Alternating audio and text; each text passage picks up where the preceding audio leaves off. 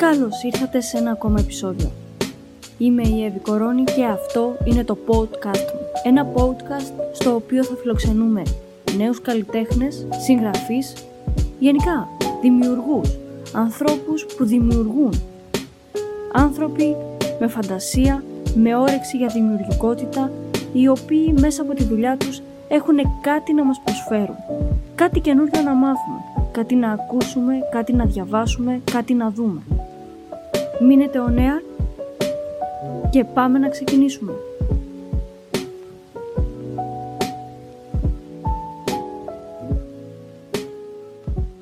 Γεια σας, καλώς ήρθατε σε ένα ακόμα επεισόδιο. Είμαι η Εύη Κορώνη και σήμερα μαζί μου θα έχω έναν ε, ηθοποιό, συγγραφέα, έναν καινούριο YouTuber που αξίζει πραγματικά να παρακολουθήσετε τη δουλειά του. Πάμε να ξεκινήσουμε μαζί μας ο Χάρης Βεραμών. Ε, Χάρη, καλώς ήρθες. Χάρης Βεραμών, καλώς ήρθες. Χαίρομαι, χαίρομαι πάρα πολύ που θα κάνουμε τη συζήτηση αυτή, έστω και έτσι διαδικτυακά. Ε, θα ξεκινήσω όπως ε, ξεκινάω με τους περισσότερους ε, καλεσμένους. Να μας πεις κάποια πράγματα για τον εαυτό σου. Ποιος είναι ο Χάρης Βεραμών. Εγώ βασικά ασχολήθηκα αρκετά χρόνια με την υποκριτική. Ε, τα τελευταία δέκα χρόνια ασχολούμαι με το κομμάτι της μεταγλώτησης όπου δίνω τη φωνή μου σε χαρακτήρες κινουμένων σχεδίων. Ε, αυτό ουσιαστικά έκανα την τελευταία δεκαετία. Έκανα κάποια διαφημιστικά σποτ ε, πρωταγωνιστικά για μεγάλες εταιρείες. Ε, και εκτός από τα διαφημιστικά και τη μεταγλώτηση ε, ασχολήθηκα και κάποια χρόνια λίγο ε, με το θέατρο ε, ήμουνα στο Αλούφαν Πάρκ ε, υπεύθυνος του Θιάσου όταν ξεκίνησε όλο αυτό το πράγμα. Ήταν ένα αγγλικό project όπου ήταν ένα σπίτι του τρόμου. Ήταν το πρώτο σπίτι του τρόμου το οποίο στήθηκε από Άγγλους, οι οποίοι μας εκπαίδευσαν για όλο αυτό και δούλευα εγώ εκεί. Γενικότερα αυτό το κομμάτι των 10 ετών ασχολήθηκα πολύ με την υποκριτική. Ε, μετέπειτα, τα δύο επόμενα χρόνια και μετά ε, αποφάσισα να ασχοληθώ με τις έρευνες, με τις ιδιωτικές έρευνες ε, φροντίζοντας και εγώ να προσφέρω τις υπηρεσίες μου σε υποθέσεις εξαφανίσεων, ανθρωποκτονίες και άλλου είδους εγκληματικές ενέργειες οι οποίες ε, είναι υποδιερεύνηση. Θέλω λίγο να μιλήσουμε για το κανάλι σου στο YouTube, το οποίο είναι πραγματικά κάτι πολύ ωραίο, πολύ ιδιαίτερο, τουλάχιστον για τα ελληνικά δεδομένα του YouTube. Ναι. Ξεχωρίζει ε, και ως αισθητική και ως περιεχόμενο. Ε, να μας πεις πώς, πώς σου ήρθε η ιδέα; Είναι μια πάρα πολύ ωραία ιστορία πώς ξεκίνησε όλο αυτό το πραγμα Ε, θα μπορούσε αυτή η ιστορία να γίνει και βιβλίο. Όχι επειδή είμαι μέσα. Είμαι μέρος αυτής της ιστορίας εγώ. Αλλά πραγματικά σαν ιστορία είναι πολύ ενδιαφέρουσα.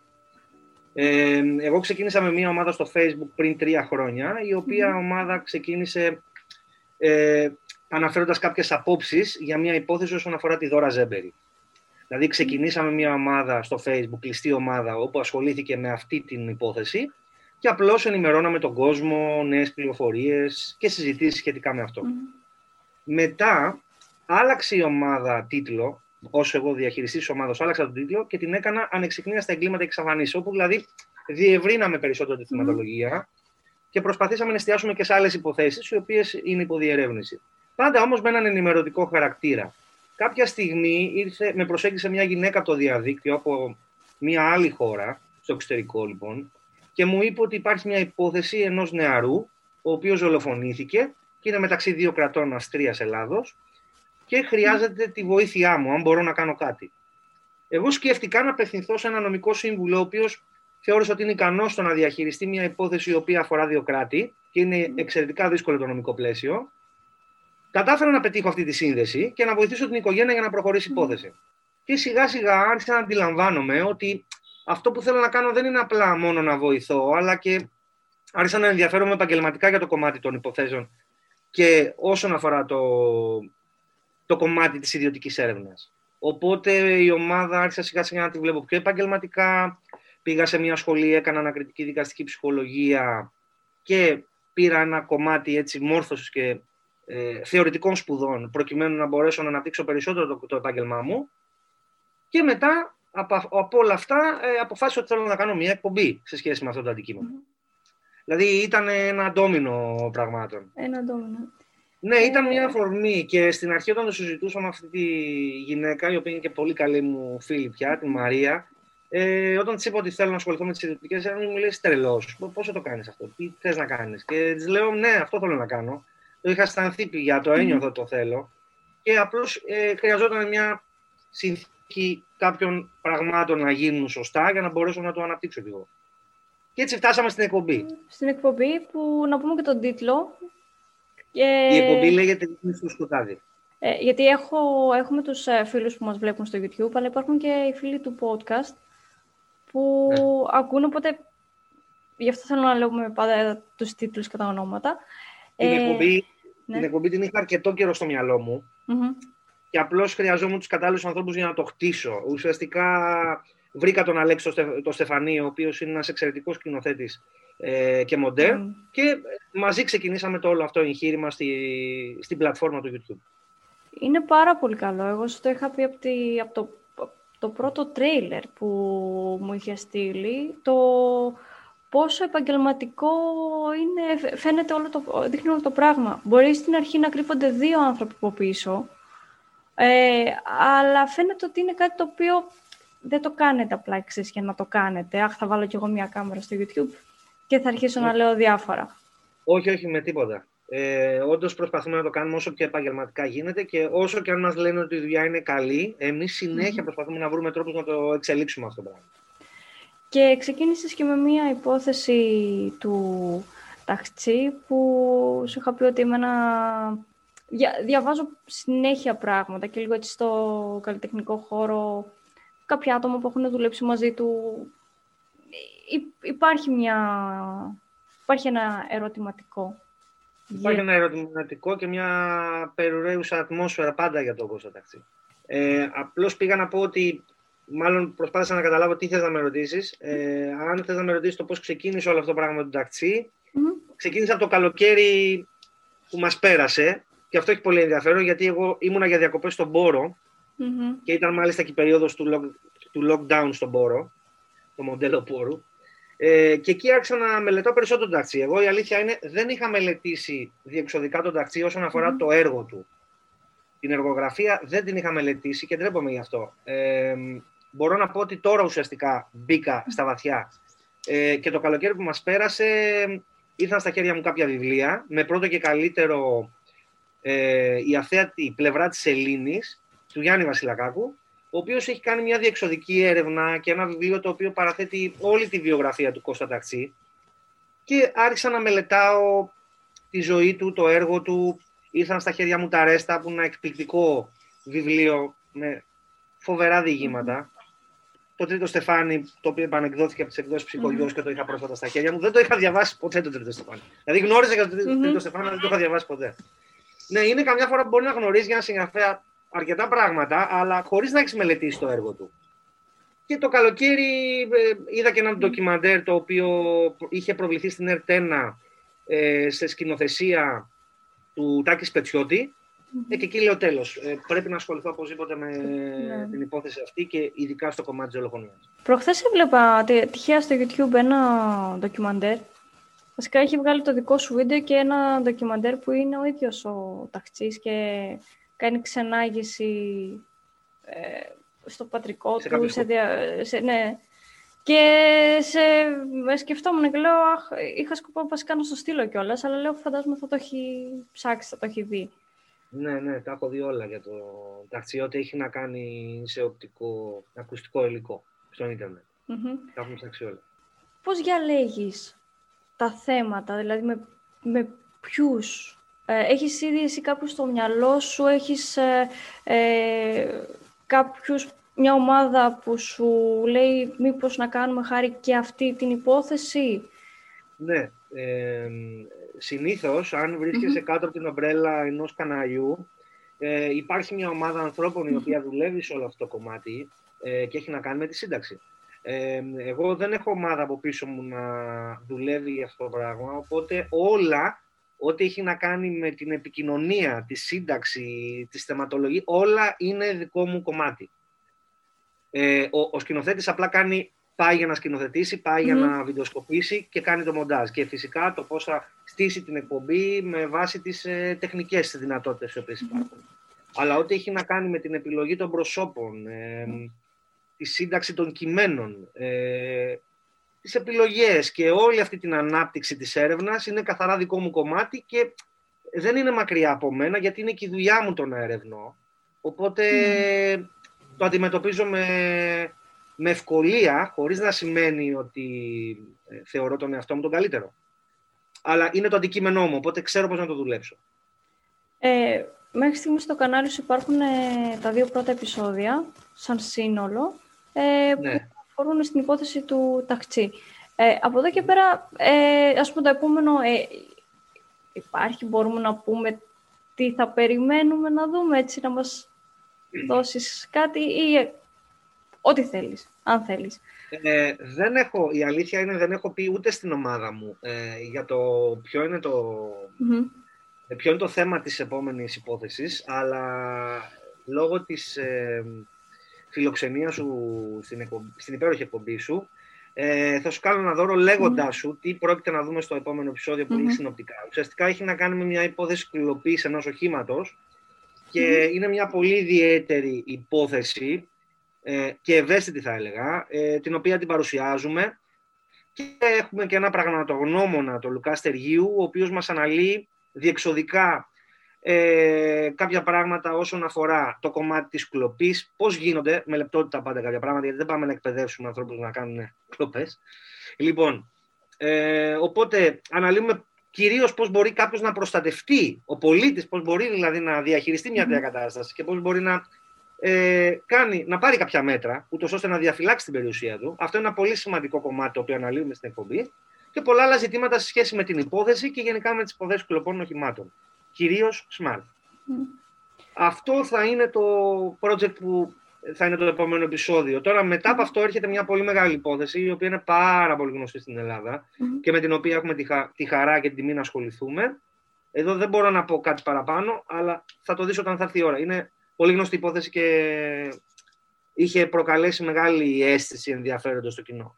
Ε, αυτό που θέλω να εξηγήσω και σε σένα αλλά και σε αυτούς που θα παρακολουθήσουν αυτό το επεισόδιο της εκπομπής σου είναι ότι εμείς προσπαθούμε μέσα από τα ίχνη στο σκοτάδι ε, να ασχοληθούμε με διαφόρων ειδών υποθέσεις, δηλαδή ως πρώτη βάση ας πούμε τα εγκλήματα και τις εξαφανίσεις και σε δεύτερο επίπεδο ε, κλοπές και τροχαία δυστυχήματα τα οποία ε, ελοχεύει εγκληματική ενέργεια. Δηλαδή, κυρίως θα κινηθούμε σε αυτό το πεδιο Και νομίζω ότι είναι και κάτι το διαφορετικό, γιατί δεν έχει υπάρξει κάποια εκπομπή που να έχει ασχοληθεί με όλα ε, κατά έναν ναι. Ε, και ίσως όχι και με τον τρόπο που θέλουμε εμείς να το κάνουμε. Ε, για τα ελληνικά δεδομένα πάντα έτσι, γιατί με τους ξένους δεν θα μπορούσαμε ποτέ να παίξουμε. Ε, αυτό το τόσο κινηματογραφικό ύφος στο, στην εκπομπή σου, ήταν ναι. δική σου ιδέα, ήταν πρόταση του σκηνοθέτη; Ε, δεν, το... θα δεν, δεν ήταν, ε, αυτό θα έλεγα ότι ήταν ταυτόχρονα πρόταση και των δύο. Και του Αλέξου Στεφανή, του σκηνοθέτη και μοντέρ, ε, αλλά και δικής μου ε, συμβουλής. Ε, ήθελα από την αρχή να έχει ένα κινηματογραφικό και ο Αλέξης το είχε μέσα του αυτό το πράγμα, έτσι θέλει να είναι τα πλάνα του, έτσι γενικώ θέλει να δουλεύει με αυτόν τον τρόπο, με αυτή την αισθητική. Οπότε ήταν κάτι που το συμφωνήσαμε εξ αρχής ότι θέλουμε να είναι έτσι. Δηλαδή βρήκε ο ένας τα, τα κομμάτια του άλλου, ας πούμε, στο πώς θα επικοινωνήσουμε και το πώς θα δουλέψουμε την εκπομπή σε αυτό το ύφος. Ε, και να βάλω μια παρένθεση εδώ, γιατί κινηματογραφικό, γιατί δεν θέλουμε να είναι κάτι τηλεοπτικό. Είναι πολύ σημαντικό για μας να μην έχει τηλεοπτική μορφή. Γιατί θα θέλαμε να προσεγγίσουμε λίγο τα ξένα πρότυπα ε, τύπου Netflix που αν δεις όλες τις παραγωγές τους είναι πολύ κινηματογραφικές. Δεν υπάρχει τηλεοπτικότητα εκεί πέρα. Ναι, ναι, ναι. Πόσο μάλλον στις εκπομπές ερευνών και στα ντοκιμαντέρ. Γιατί εμείς έχουμε ένα ύφος ντοκιμαντέρ σε κάθε. Θα μου πεις τώρα πώς μπορείς την επικαιρότητα να την κάνεις ντοκιμαντέρ, να έχει μια εξαφάνιση ένα μήνα ας πούμε ή δέκα μέρες. Μπορείς με τα κατάλληλα μέσα, το σωστό τρόπο μπορείς. Εμείς προς τα εκεί θέλουμε να κινηθούμε. Ξέρεις, αυτό θα σου έλεγα τώρα, ότι παντρεύει ουσιαστικά δεν πατρεύει. Ε, συνδυάζει ναι. τρία πράγματα. Είναι, μπορείς να το πεις, το, το ύφος μιας εκπομπής, μπορείς να το πεις και ντοκιμαντέρ, αλλά αν αφαιρέσεις ε, ας πούμε τα σημεία που βγαίνεις εσύ στην κάμερα και μιλάς, μπορείς να το δεις ότι είναι και μία σειρά, σαν σειρά μυθοπλασία. Ναι, ε, προσπαθούμε να φτιάξουμε μια, έναν χαρακτήρα, δηλαδή ουσιαστικά εγώ προσπαθώ να παρουσιάσω ένα χαρακτήρα μέσα από την εκπομπή, ο οποίος δεν θέλει να φαίνεται, αλλά πέρα από το κομμάτι αυτό, το μυθοπλαστικό αν μπορούμε να πούμε, είναι και μια πραγματικότητα και ένας ρεαλισμός ότι δεν θέλω να δείχνω το πρόσωπό μου και θέλω να διαφυλάξω απλά εμένα στην παρούσα φάση. Πολύ καλά κάνεις. Ε, ναι. γι' αυτό και εμφανίζομαι έτσι. Α, αλλά ναι, μπλέκει, είναι ένα πάντρεμα, όπως το είπες, ένα κάρμα συνδυαστικό και είναι όντως έτσι και έτσι το θέλαμε. Και αυτό που λέμε, έχουμε σαν μότο μας με τον Αλέξη είναι ότι μπλέκουμε την τέχνη με την επιστήμη. Ας πούμε θα υπάρξει ένα επεισόδιο αργότερα με τον Κώστα Ταξί ε, όπου θα παρουσιάσουμε και μια πρωτομή την οποία ήδη, είναι, ε, ήδη φτιάχνεται ε, ήδη φιλοτεχνείται από έναν υπέροχο καλλιτέχνη και το γλυπτό αυτό είναι από πυλό και είναι υπέροχο. Αλλά θέλω να σου πω ότι θέλουμε να βάλουμε την τέχνη με έναν τρόπο πάντα μέσα στην επιστήμη και μέσα στην εκπομπή.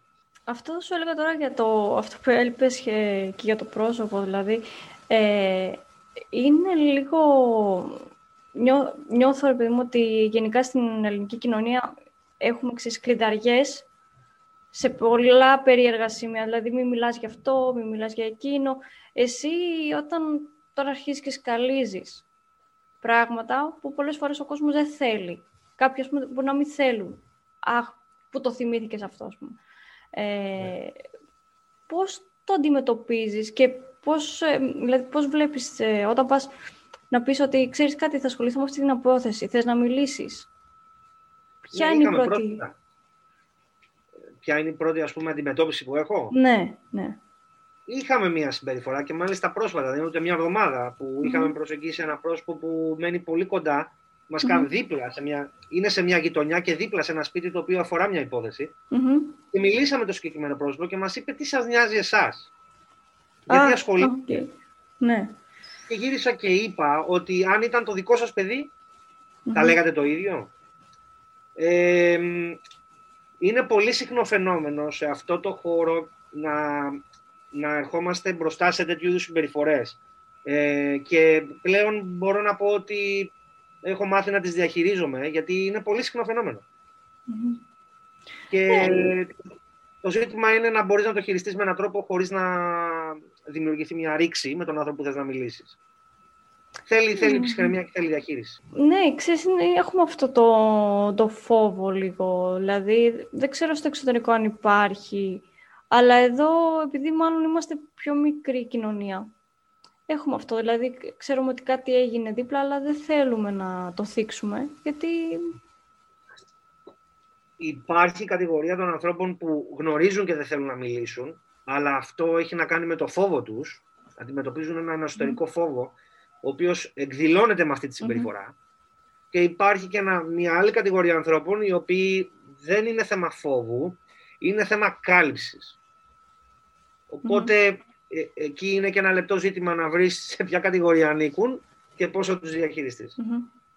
Εσύ έχεις, ε, όταν ξεκίνησες, ε, όταν είπες ότι ωραία θα κάνω αυτή την εκπομπή και ξεκίνησες τις πρώτες σου έρευνες, ένιωσες λίγο έτσι, ανασφάλεια, φόβο, ίσως μήπως δεν κάνω καλά που πάω να μπλεχτώ, ξέρεις, να, να ξετυλίξω αυτό το κουβάρι από κάποιες υποθέσεις.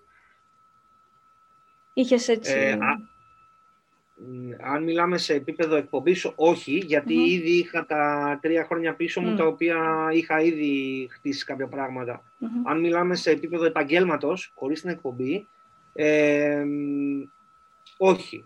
Ε, δεν είχα τέτοιο θέμα, τέτοιους ενδιασμούς. Mm-hmm. Ήξερα ακριβώς τι θέλω να κάνω και είχα, όπως και έχω προσωπικό άξονα, ε, πάντα έχω στο πίσω μέρος του μυαλού μου ότι μπορεί να υπάρξει Είναι το πιο συχνό φαινόμενο σε αυτή τη δουλειά.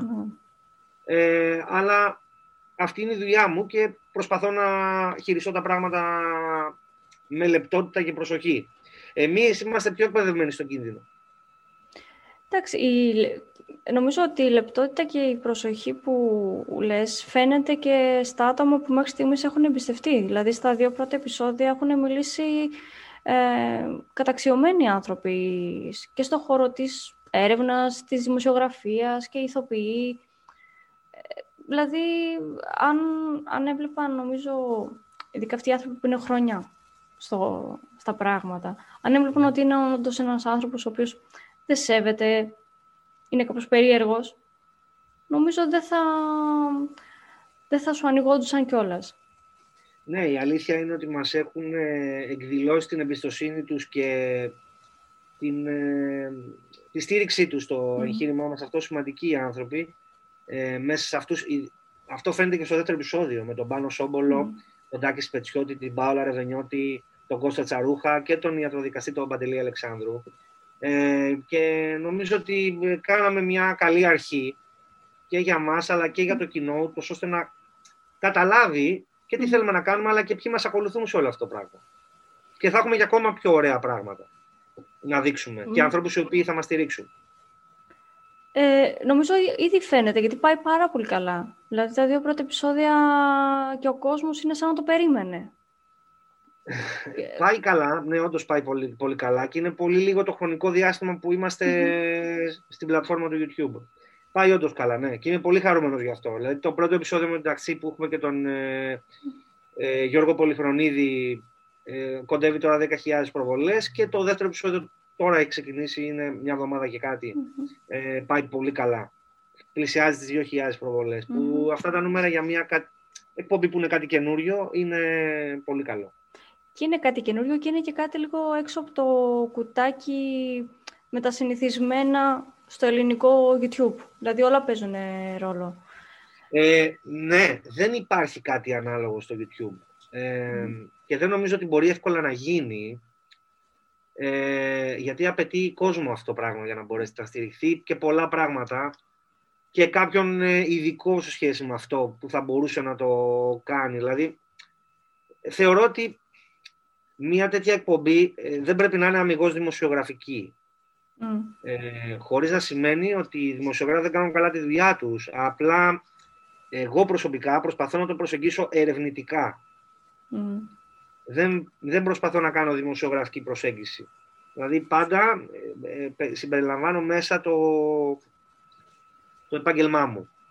Υπάρχουν όμως στο εξωτερικό, υπάρχει μια πάρα πολύ ωραία εκπομπή και εγώ προσωπικά δεν τη γνώριζα, την είδα ε, που λέγεται «Ο ερευνητής», The Investigator, ε, και την κάνει ο Μάρκ Βίλιαμ Τόμας, ένας καταπληκτικός ε, δημοσιογράφος βασικά και ρεπόρτερ στο αστυνομικό mm. ρεπορτάζ και νομίζω ήταν και πρώην αστυνομικός, δεν έχω καταλάβει. Σήμερα έβλεπα το βιογραφικό του. Okay. Όπως και να έχει και κάνει ένα τέτοιο πράγμα. Δηλαδή ε, κάνει έρευνες, παρουσιάζει και μόλις το είδα το θαύμασα. Λέω, αυτό θέλω, ξέρεις, αυτό θέλω. Αλλά μιλάμε για Αγγλία τώρα. Βέβαια. Ε, εντάξει, είναι και, τα, είναι και λίγο το ότι στο εξωτερικό, το λέμε πάντα με πολλά παιδιά που φιλοξενώ εδώ, πολλούς δημιουργούς, ότι μπορείς και λίγο πιο εύκολα να βρεις και ένα χορηγό ή κάποιους χορηγούς, που κακά τα ψέματα είναι χρήσιμο γιατί με αυτά τα χρήματα, ξέρω εγώ, θα πάρεις και μια καλύτερη κάμερα, ένα καλύτερο μικρόφωνο, θα επενδύσεις ίσως σε κάτι άλλο, να πας ας πούμε και σε μια άλλη περιοχή να ψάξεις και εκεί κάποια πράγματα. Ε, άγγιξες ένα πολύ ευαίσθητο σημείο τώρα. Το ξέρω, είναι, είναι, ένα, είναι πραγματικά ένα κουτάκι, ένα σημείο το οποίο όλοι το λέμε. Ναι, είναι ένα σημαντικό κομμάτι γιατί ε, το να έχεις χορηγούς μπορείς να στηρίξεις μια παραγωγή. Δηλαδή, εγώ δεν μπορώ να, ε, να δουλεύω, να χρησιμοποιώ ε, κάποιους ανθρώπους οι οποίοι θα μου παρέχουν μια υπηρεσία και να τους έχω αφιλοκερδό. Δεν μπορώ να το κάνω αυτό το πράγμα. Αυτή τη στιγμή πράγματι είμαστε δύο άτομα που δουλεύουμε αφιλοκερδός, αλλά υπάρχουν τεχνικά μέσα τα οποία μπορούσαν να είναι ανώτερα, όπως είπες και εσύ, η κάμερα, για, επί παραδείγματι, ε, υπάρχουν άνθρωποι που θα μπορούσαν να προσφέρουν τις υπηρεσίες τους είτε στο μοντάζ, είτε στο, στο κομμάτι του ήχου, στο μιξάζ ή ε, γενικότερα. Πάρα πολλά, υπάρχουν πολλές ιδιότητες όσον αφορά την παραγωγή, αλλά δεν μπορούμε εμείς προσωπικά να τις, ε, να τις έχουμε γιατί δεν, δεν έχουμε κάποιο ε, πλεόνασμα ή κάποιο κεφάλαιο ούτως ώστε να απασχολούμε αυτούς τους ανθρώπους. Γι' αυτό και η χορηγή είναι πολύ σημαντικό κομμάτι, γενικότερα για τις παραγωγές του YouTube. Αν οι περισσότερες παραγωγές του YouTube έχουν να κάνουν με το γεγονός ότι δεν υπάρχει ένα κεφάλαιο από τον εκάστοτε ιδιώτη που θέλει να κάνει μια δουλειά και δεν μπορεί ούτε ουσιαστικά να φέρει την ποιότητα γιατί δεν έχει το κεφάλαιο, εγώ το καταλαβαίνω. Ναι. Ε, Χωρίς να πω ποια, για ποια ταινία mm. αναφέρομαι, αλλά ξέρω πολύ καλά μια ταινία που είχε κάνει φοβερή αίσθηση στον κινηματογράφο ε, και ο άνθρωπος ο οποίος την έκανε, έκανε μεγάλη επιτυχία, αλλά είχε τεράστια κεφάλαια από πίσω του. Θέλω να πω, δεν θα τα βάζαν οι άλλοι γι' αυτόν. Τα έβαλε ο ίδιος από την τσέπη του. Ναι. Ε, οπότε αν κάποιος θέλει να κάνει κάτι μεγαλεπίβολο και δεν έχει την οικονομική δυνατότητα, θα πρέπει να επιλέξει ανάμεσα μιας πολύ χαμηλής ποιότητας ή του τίποτα. Κατάλαβες. Ναι, δεν ξέρω λίγο και με τι κριτήρια, γιατί ας πούμε, αν για παράδειγμα, ε, αν βλέπουμε πολλά, ας πούμε, χωρίς να θέλω να το θίξω περίεργα και ίσως ακουστεί λίγο περίεργα, αλλά βλέπεις πολλά παιδιά νέα, πολύ νέα παιδιά, ας πούμε, και ακόμα και εφήβους που βάζουν μια κάμερα, ξέρω εγώ, παίζουν ένα παιχνίδι και εκεί πάνω έρχεται ο χορηγός. Και εκπλήσεσαι. Ε, το έχω δει πολλές φορές. Εκπλήσεσαι. Ναι, το, το έχω δει πολλές φορές αυτό και το έχω δει και σε βίντεο του στο, στο Instagram που, δεν, που okay, θα γελάσει με ένα βίντεο μία-δύο φορές μέχρι εκεί και έχω δει μεγάλες εταιρείες να τους δίνουν προϊόντα, να τους διαφημίζουν, να τους κάνουν δωρεές, χορηγίες. Ναι, είναι λίγο τα πράγματα λίγο πιο μαθηματικά για αυτους οι οποίοι ε, επιλέγουν σε ποιους θα κάνουν χορηγίες. Είναι πιο μαθηματικά. Δηλαδή, ναι. έχεις 500.000 ε, προβολές, έχεις 500.000 followers, οκ, okay, πάρε δεν έχεις. Δεν μας ενδιαφέρεις. Και, α, και ας εσύ κάνεις ε, το κοινωνικό λειτούργημα, κάνεις ό,τι θες. Ακόμα και αν κάνεις κάτι πάρα πολύ σοβαρό. Αν δεν έχεις δηλαδή νούμερα, δεν σου δίνουν προσοχή, ναι. αλλά δεν είναι έτσι. Είναι πολύ υποκειμενικό όλο αυτό το πράγμα. Ναι, αυτό λέω. Και εντάξει, δεν, δεν είναι ότι φυσικά και, και να στηρίξουν και κάτι τέτοιο. Έτσι. Όλα χρειάζονται. Λέω και το γέλιο χρειάζεται full και έναν ωραίο κομικό να στηρίξεις που έχει ένα κανάλι και ανεβάζει ξέρω, stand-up. Ε, το οτιδήποτε. Αλλά πέρα από το πλαίσιο ε, γελάω ή χασκογελάω ή το οτιδήποτε άλλο, χαλαρά στον καναπέ μου μπορώ να το κάνω. Ναι. Ε, μπορώ να δω και κάτι παραπάνω, με ένα ντοκιμαντέρ, ένας άνθρωπος που κάνει ντοκιμαντέρ. Επενδύεις πάρα πολύ σε αυτή τη δουλειά και καλά κάνεις και το ψάχνετε από ό,τι βλέπω πάρα πάρα πολύ. Έχει σκοπό, έχετε σκοπό έτσι κάποια στιγμή να δοκιμάσετε ίσως μήπως φιλοξενηθεί κάπου τηλεοπτικά; Το έχετε σαν... Ε, ξέρεις, το πέσο μέρος.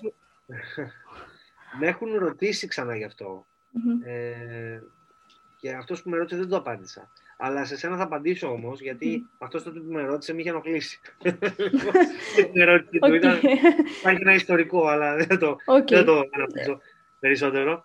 Ε, ναι, βέβαια θέλουμε να πάμε τηλεόραση. Mm-hmm. Αυτός είναι.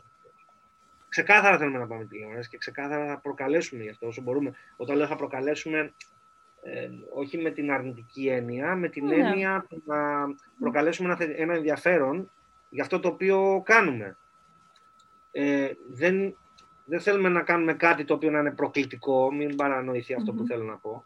Απλά να προκαλέσουμε θετικά κάποιους να μας δώσουν προσοχή και να δουν τι πραγματικά κάνουμε, αλλά και τι μπορούμε να κάνουμε και να προσφέρουμε. Γιατί το θέμα δεν είναι μόνο ότι παρουσιάζουμε μια υπόθεση. Αυτό που δεν είπα και είναι πολύ σημαντικό είναι να φέρουμε μια υπόθεση, να τη βγάλουμε από το αρχείο, να προχωρήσει και να βρεθεί αλήθεια.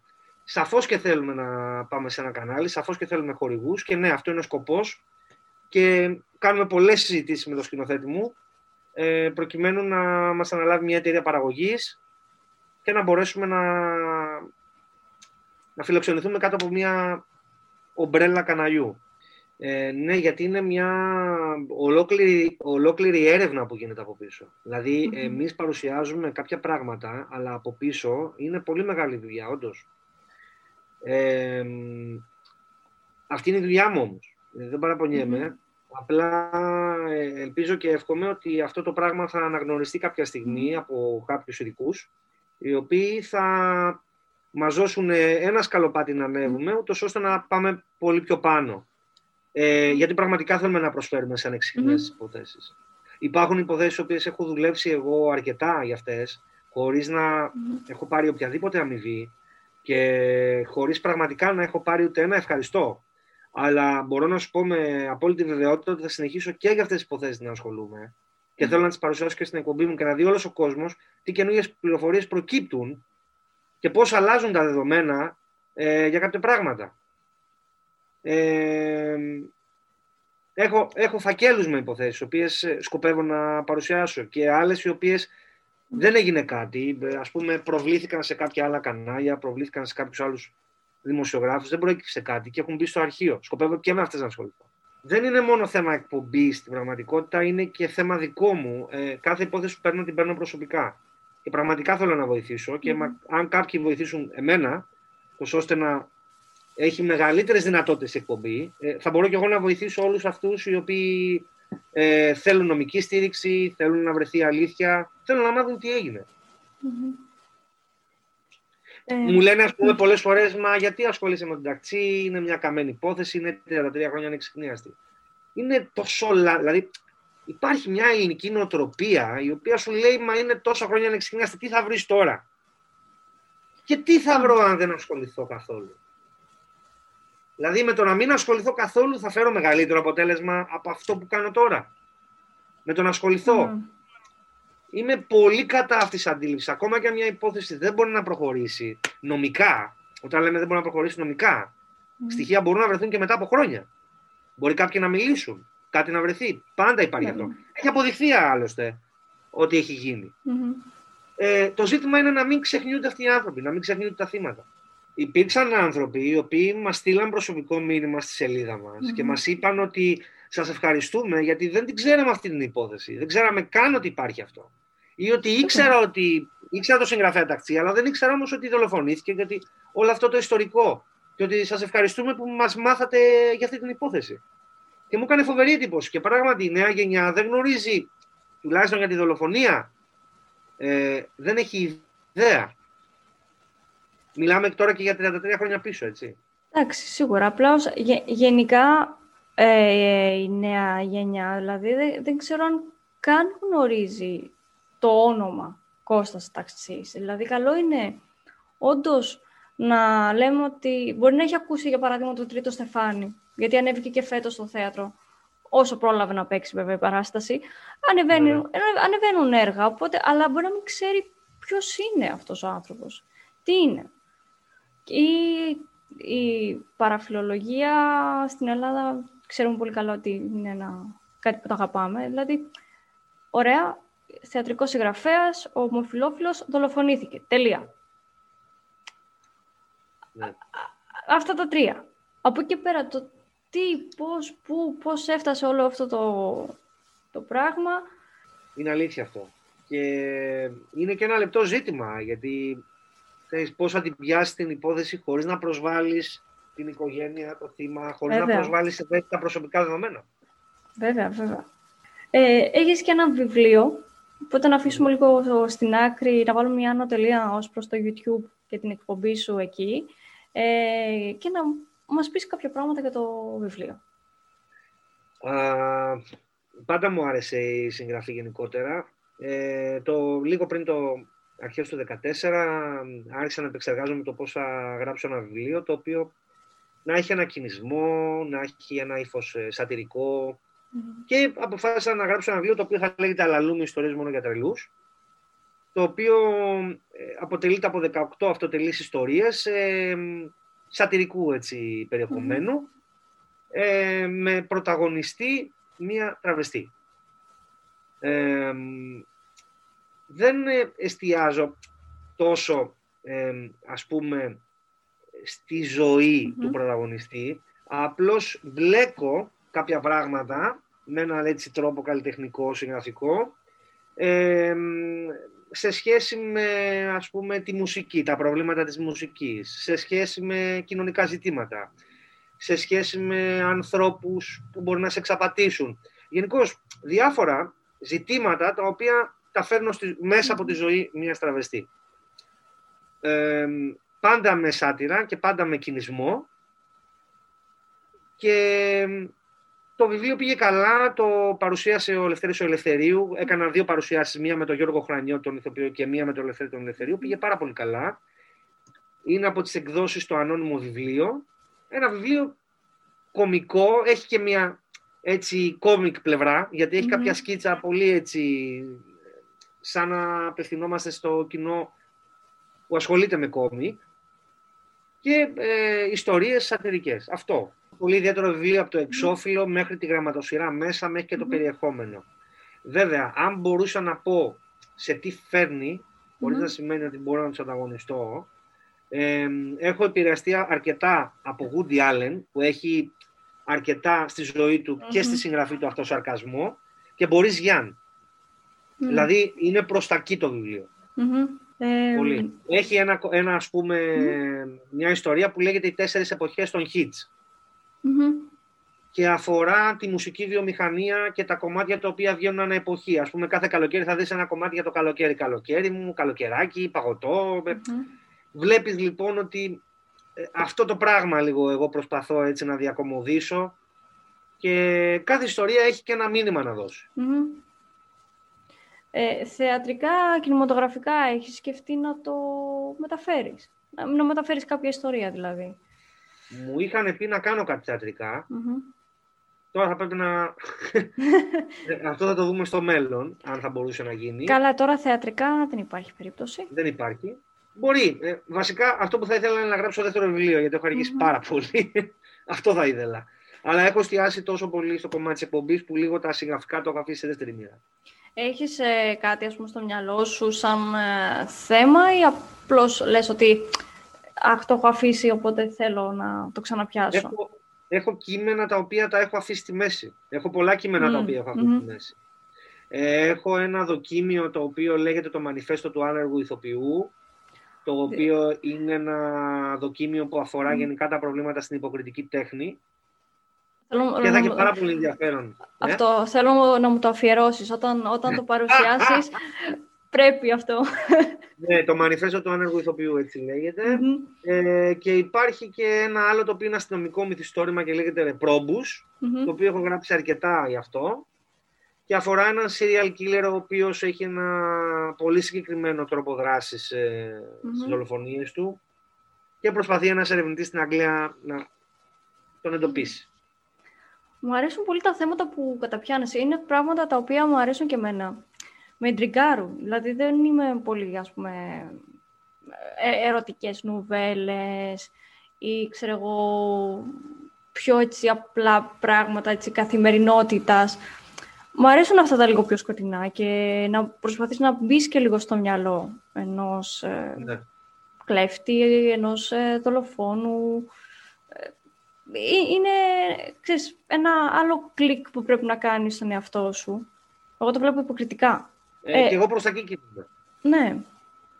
Το είχες πάντα, δηλαδή από πολύ μικρή ηλικία, ας πούμε, σου άρεσε ας πούμε, να ακούς τέτοιες ιστορίες; Εγώ ξεκίνησα να διαβάζω Edgar Allan Poe. Mm. Ε, γενικότερα μου αρέσει πάρα πολύ η γοτική λογοτεχνία. Ε, άρχισα πολύ να ασχοληθώ με τα αστυνομικά μυθιστορήματα. Η αλήθεια γενικά με τα μυθιστορήματα άρχισα να ασχοληθώ Αλλά πάντα έψαχνα να βρω διηγήματα ή τουλάχιστον ανθολογίες διηγημάτων οι οποίες περιέχουν κάτι το γκροτέσκο, κάτι το σκοτεινό. Αυτός που με κάλυψε πραγματικά σε όλο αυτό το οποίο αναζητούσα ήταν και είναι ο Edgar Allan Poe. Ε, μετά ε, βρήκα και Lovecraft, βρήκα και Washington Irving, που έχει γράψει το μυθικό ακέφαλο καβαλάρι. Ε, βρήκα και άλλα βιβλία ε, τα οποία αποτελούν τη βίβλο ας πούμε του γοτικού, της γοτικής ατμόσφαιρας.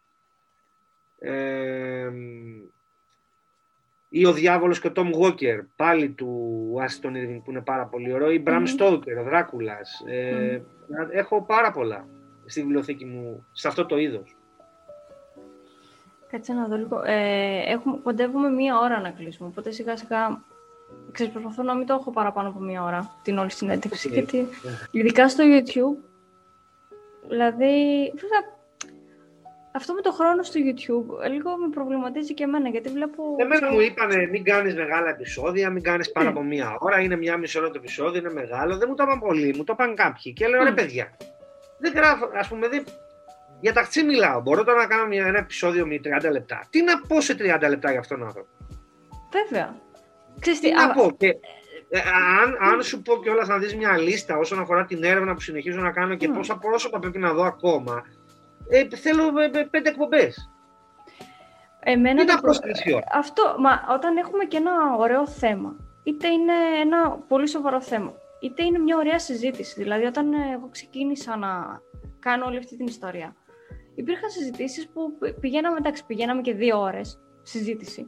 Και εγώ μετά αυτό έπρεπε να το ευνουχίσω πραγματικά, ε, να το πετσοκόψω και να το κάνω 40 λεπτά, γιατί ας πούμε στο YouTube max είναι μισή ώρα που μπορεί να παρακολουθήσει κάποιος κάτι. Ε, ε, ε, εγώ το λέω συνέχεια στο σκηνοθέτη μου αυτό το πράγμα, ότι αυτοί οι οποίοι δεν μπορούν να παρακολουθήσουν μια εκπομπή πάνω από μια ώρα ή πάνω από 40 λεπτά είναι βαρεμένοι. Λυπάμαι που το λέω, δεν είμαι εγώ βαρετός με αυτό που κάνω, είναι αυτοί βαρεμένοι οι οποίοι δεν έχουν το χρόνο, το χρόνο τον έχουν, τη διάθεση μάλλον. Ναι. Βαριούνται, δεν το κάνω εγώ βαρετό. Οι ίδιοι είναι βαρεμένοι. Δεν είναι δηλαδή, πώς κάθεσαι στη τηλεόραση, όσοι κάθονται πλέον, να δεις μια εκπομπή δύο ώρες, ας πούμε. Εκεί δεν σε χαλάει. Βέβαια. Και έχει και διαφημίσεις. Έχει και διαφημίσεις. Δηλαδή, δύο ώρες είναι χωρίς τις διαφημίσεις. Εκεί, εκεί δεν σε ενοχλεί, ας πούμε. Σε ενοχλεί το, η μία ώρα εκπομπή που είναι χωρίς διαφημίσεις, που είναι ένα ναι. πράγμα συνεχόμενο, έχει ροή. Δεν ξέρω. Ε, οπότε, κάπου εδώ να κλείσουμε σιγά σιγά, να βάλουμε... Θα πω ότι θα βάλουμε μια άνω τελεία κι εμείς στη συζήτησή μας. Ε, χαρήκα πάρα πολύ που μπορέσαμε να τα πούμε.